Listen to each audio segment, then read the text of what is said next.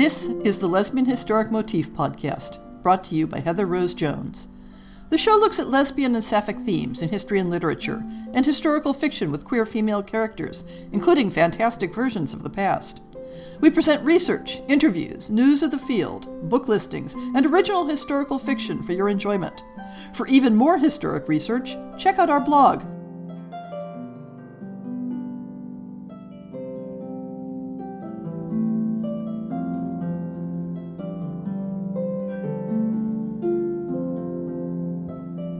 more curious myths of Sapphic history, and I say myth, but let's keep an open mind while reviewing the evidence, is the late 18th century French Anandrine sect.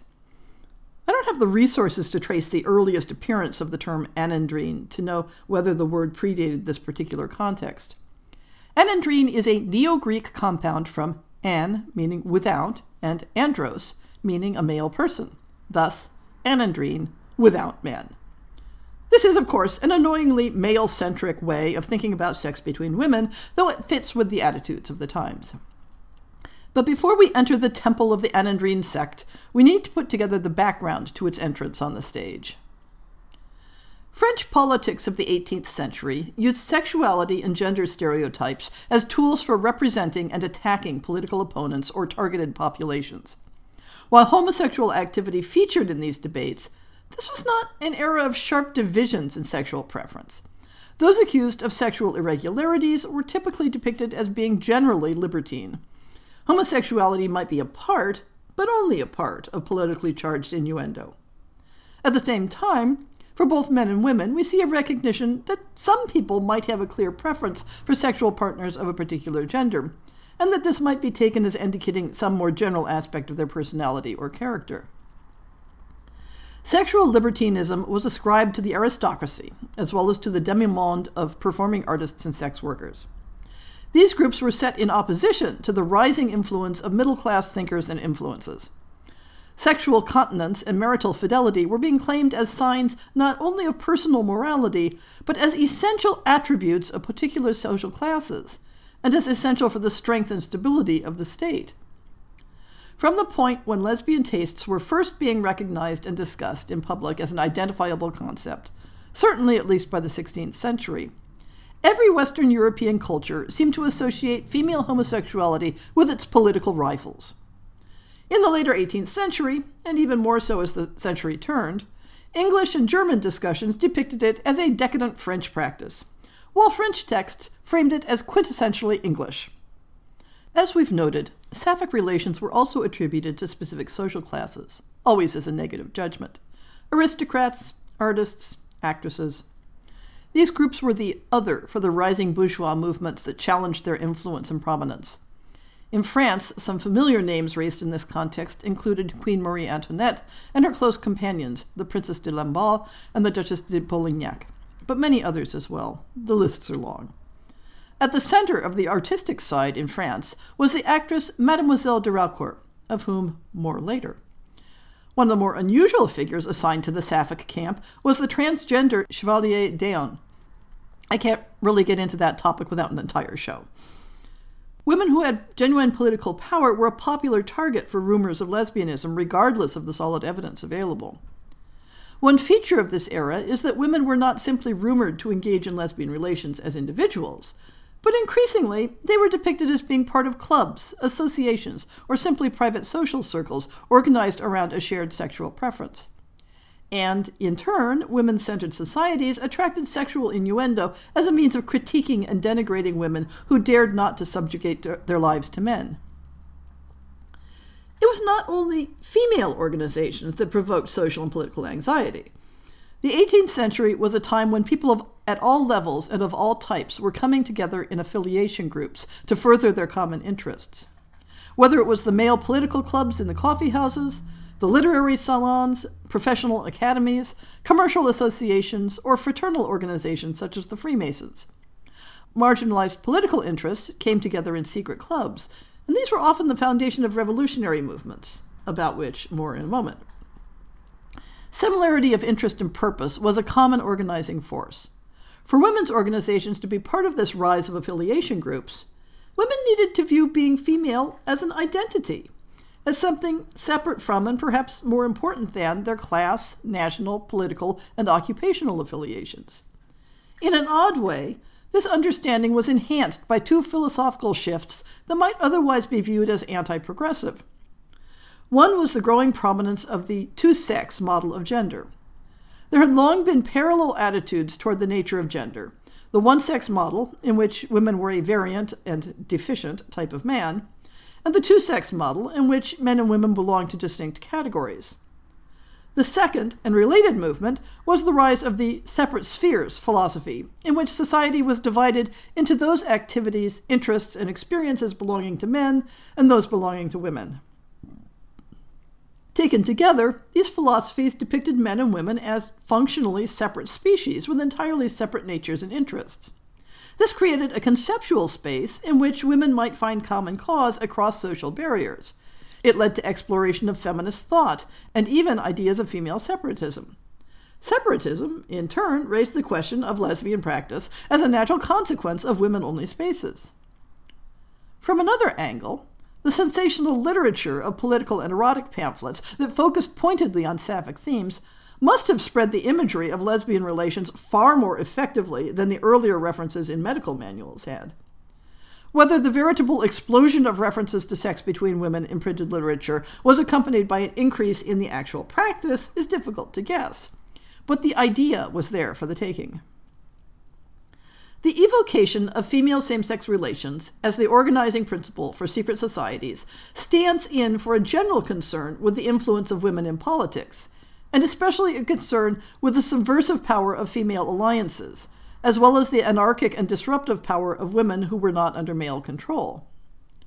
Female power destabilized the hierarchies of the state in the same way that secret societies did. How much more so when the two ideas came together? Of all the secret societies that were popular in the 18th century, one of the most prominent and enduring was the Order of Freemasons, and consequently, it provoked some of the strongest reactions from critics. It wasn't the secret exclusivity that bothered those in power so much as the group's leveling ideas. In theory, seeing members from all classes and ranks of society as equals. And while Freemasonry was, in general, an exclusively male province, France took the lead in the 1770s in expanding those leveling ideals by authorizing female Masonic lodges. These lodges of adoption were not independent and sovereign from male authority, but some seem to have embraced sororal solidarity as a unifying principle. In some cases, these female lodges featured ceremonies and rhetoric that may be what is being satirized in descriptions of Anandrine rites. One female Freemason lodge titled its leader the Queen of the Amazons.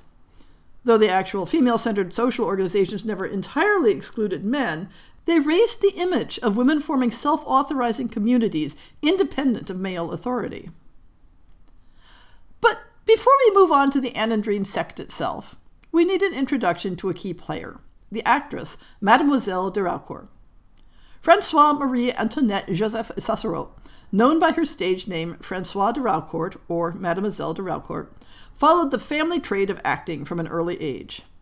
By the early 1770s, she became famous playing roles with the Comédie Française, though her career was slightly disrupted by her profligate habits when she spent several years in prison for debt.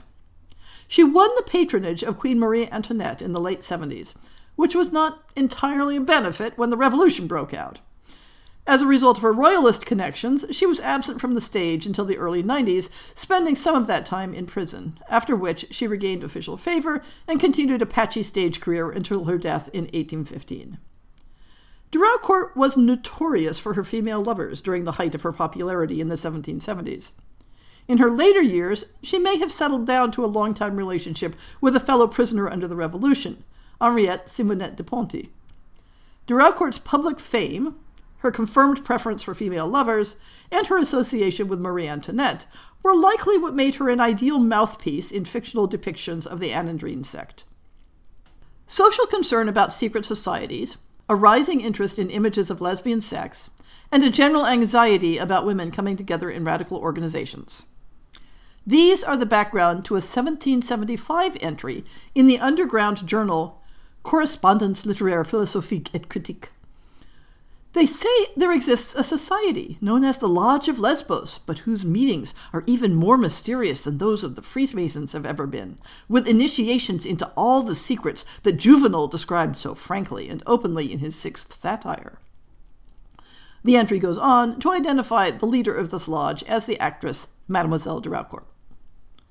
Even given the gossipy nature of this publication, note that the attribution is they say triangulated with the name of a prominent actress known for her lesbian relations.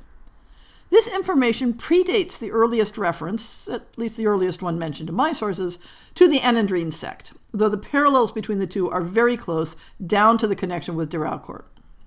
The Anandrine sect itself is first introduced, as far as I can find, in the pornographic work *The L'Espion Anglais, The English Spy, written in 1778.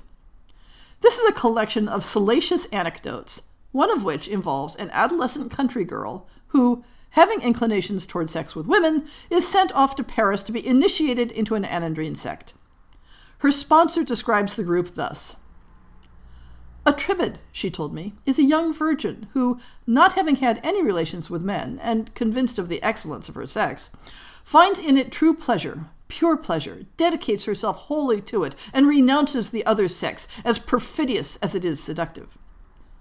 Or it is a woman of any age who, having fulfilled the wish of nature and country for the propagation of the human race, gets over her mistake, detests, abjures crude pleasures, and devotes herself to training pupils for the goddess.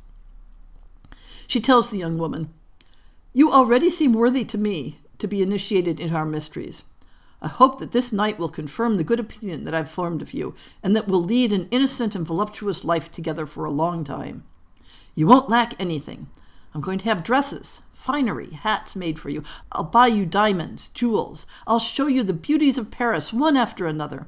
I'll take you frequently to the theater in my box seats, to balls, to strolling places. I want to shape your education, which, making you more pleasant, will save you from the boredom of being often alone. I'll have you taught to read, write, dance, sing. I have mistresses for all these subjects at my disposal. I have them for other subjects as your tastes or your talents develop. The young woman eagerly agrees, and we get a description of the initiation ceremony. It takes place in a classical temple featuring statues of the goddess Vesta, of Sappho, and other symbolic figures. There are black marble altars and stoves that burn incense. The members of the society take their places in pairs, reclining entwined on pillows in the Turkish style.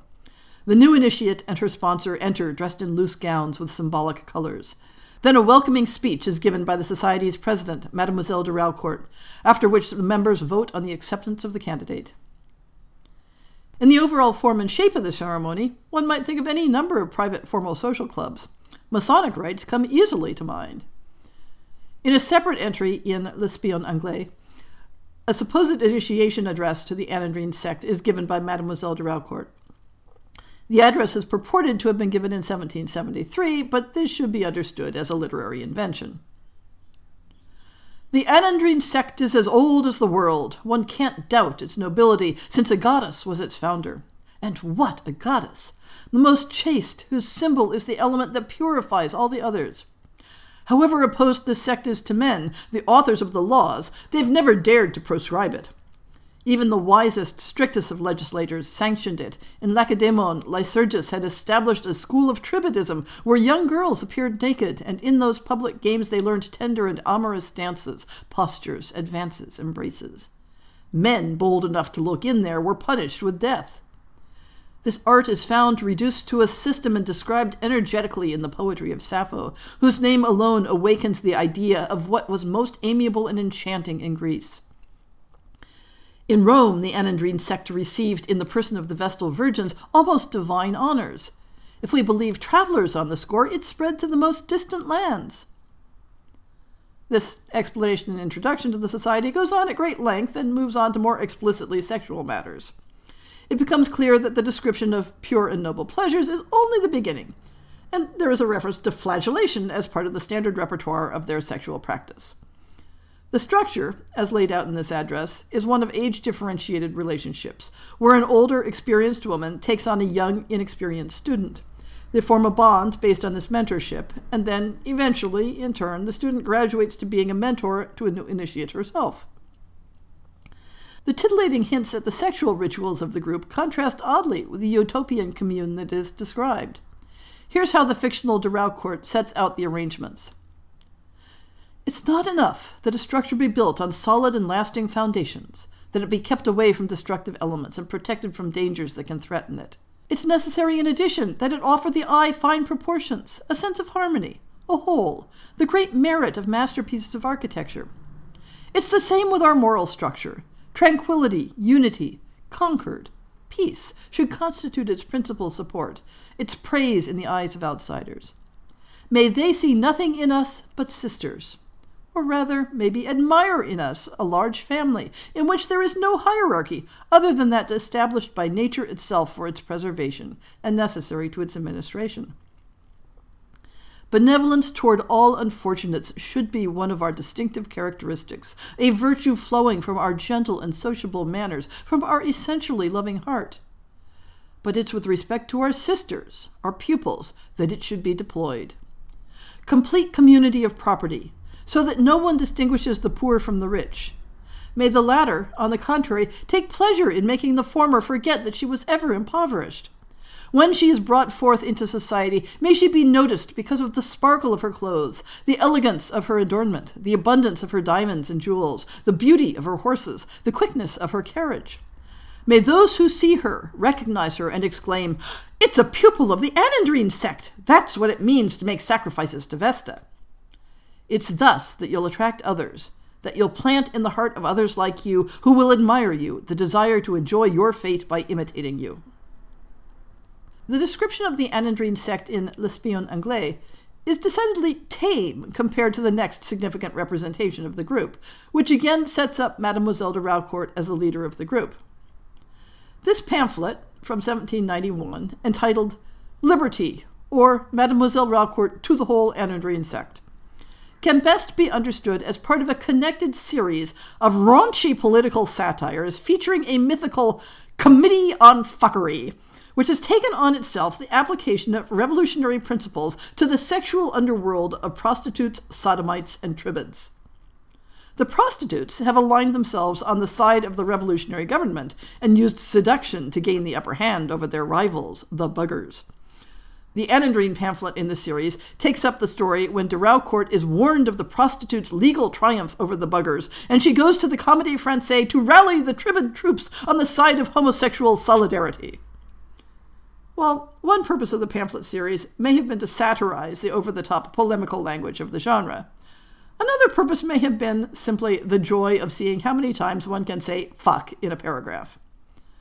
I won't be quoting from this particular text, not so much out of prudishness, but frankly, because it's tedious and boring.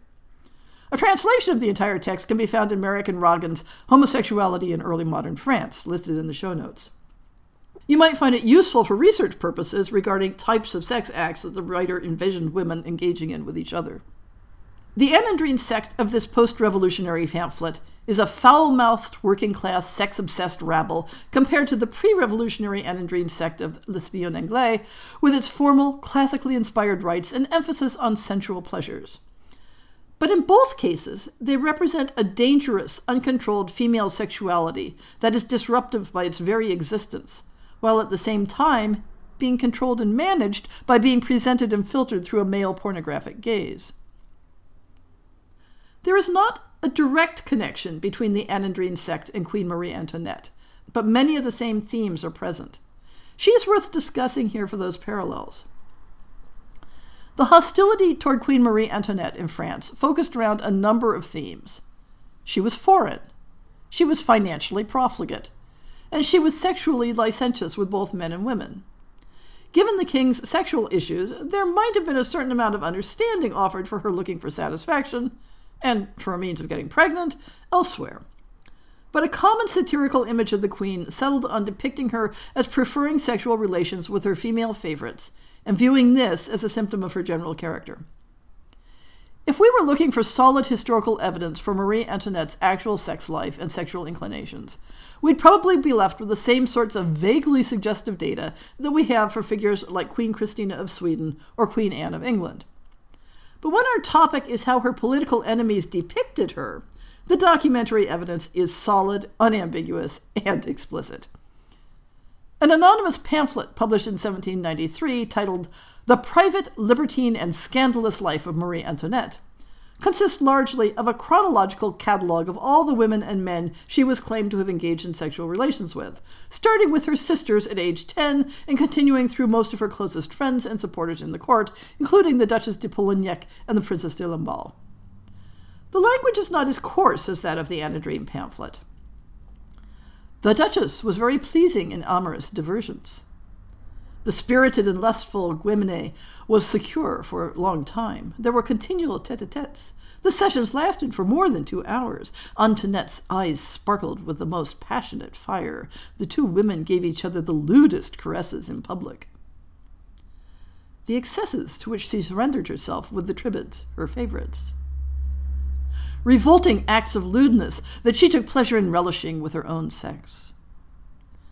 Marie Antoinette continued her hot caresses, excited by the teasing of the royal finger. She was soon sharing her mistress's rapture.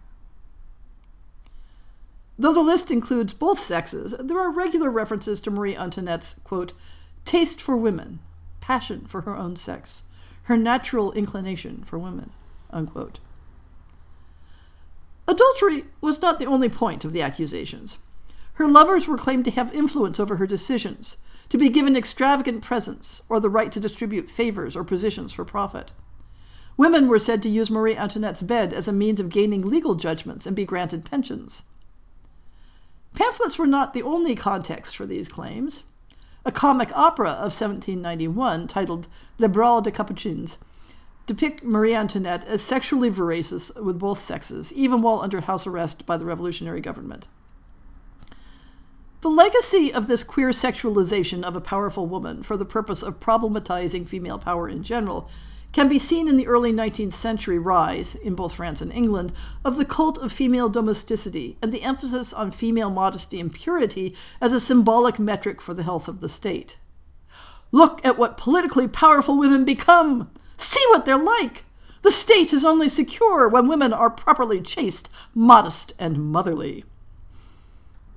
The use of realistic literary conventions in depictions of the Anandrine sect, and the incorporation into those depictions of real women known to have sapphic inclinations, meant that the Anandrine sect, as presented in L'Espion Anglais, was taken as factual by contemporary people, and was referenced by later writers as being an actual phenomenon. The term Anandrine, as a synonym for Tribade, appears in the 1789 novel La Curieuse Impertinente, where a convent is depicted as a branch of the Anandrine organization. In another 1789 novel, Les Chevaliers Errants ou Les Deux Sœurs Femelles, The Female Knights Errant or The Two Twin Girls, although the word Anandrine is not used, a close double of the Anandrine initiation ceremony from L'Espion Anglais is depicted. This leaves us with the question was the Anandrine sect real? Was there an actual secret society of Sapphic women in 1770s in France that initiated young women with orgiastic rituals in a classical temple? For me, the strongest argument against these being depictions of reality are the nature of the texts in which the sect is depicted. The Spion Anglais is very overtly pornography. The motif of a young woman confessing her journey into a sexual underworld was common and understood as a literary technique. All references to an Anandrine sect by that name trace back to that one source, though it, in turn, may have been inspired by the slightly earlier description of the Lodge of Lesbos. I've run across one modern historian who seems to take the references to the Anandrine sect at face value, but the majority opinion is that it was entirely fictitious. But we can ask a different question as well. Is the description of the Anandrine sect plausible? There was definitely a tradition of secret societies in France in the 1770s. And groups such as the Freemasons did engage in formal initiation rituals using classical symbolism and imagery. There were certainly loose networks of women with sapphic interests who supported each other in finding partners. So if someone were to use a similar motif in a fictional setting, I wouldn't consider it a deal breaker.